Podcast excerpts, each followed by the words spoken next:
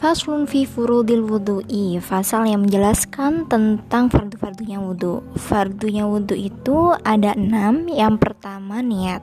Niat dalam wudhu sendiri itu e, Bermaksud untuk menghilangkan hadas Atau berniat bersuci untuk sholat Dan berniat berwudhu Yang mana niat ini sendiri harus ada ketika kita membasuh wajah Lalu yang kedua, fardu yang kedua itu adalah membasuh wajah.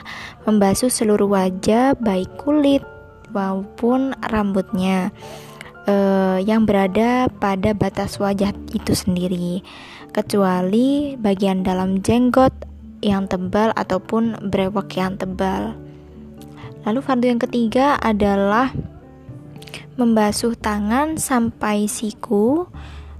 Lalu kita beralih ke fardu yang keempat yaitu mengusap sebagian kecil dari kepala atau rambut yang berada pada batas kepala.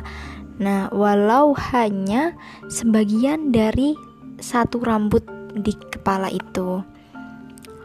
Dan uh, fardu yang kelima adalah membasuh kaki sampai mata kaki ini sama seperti yang tadi membasuh tangan sampai siku ini membasuh kaki sampai mata kaki. Lalu yang keenam, urut atau tertib dari semua fardu yang telah dijelaskan tadi.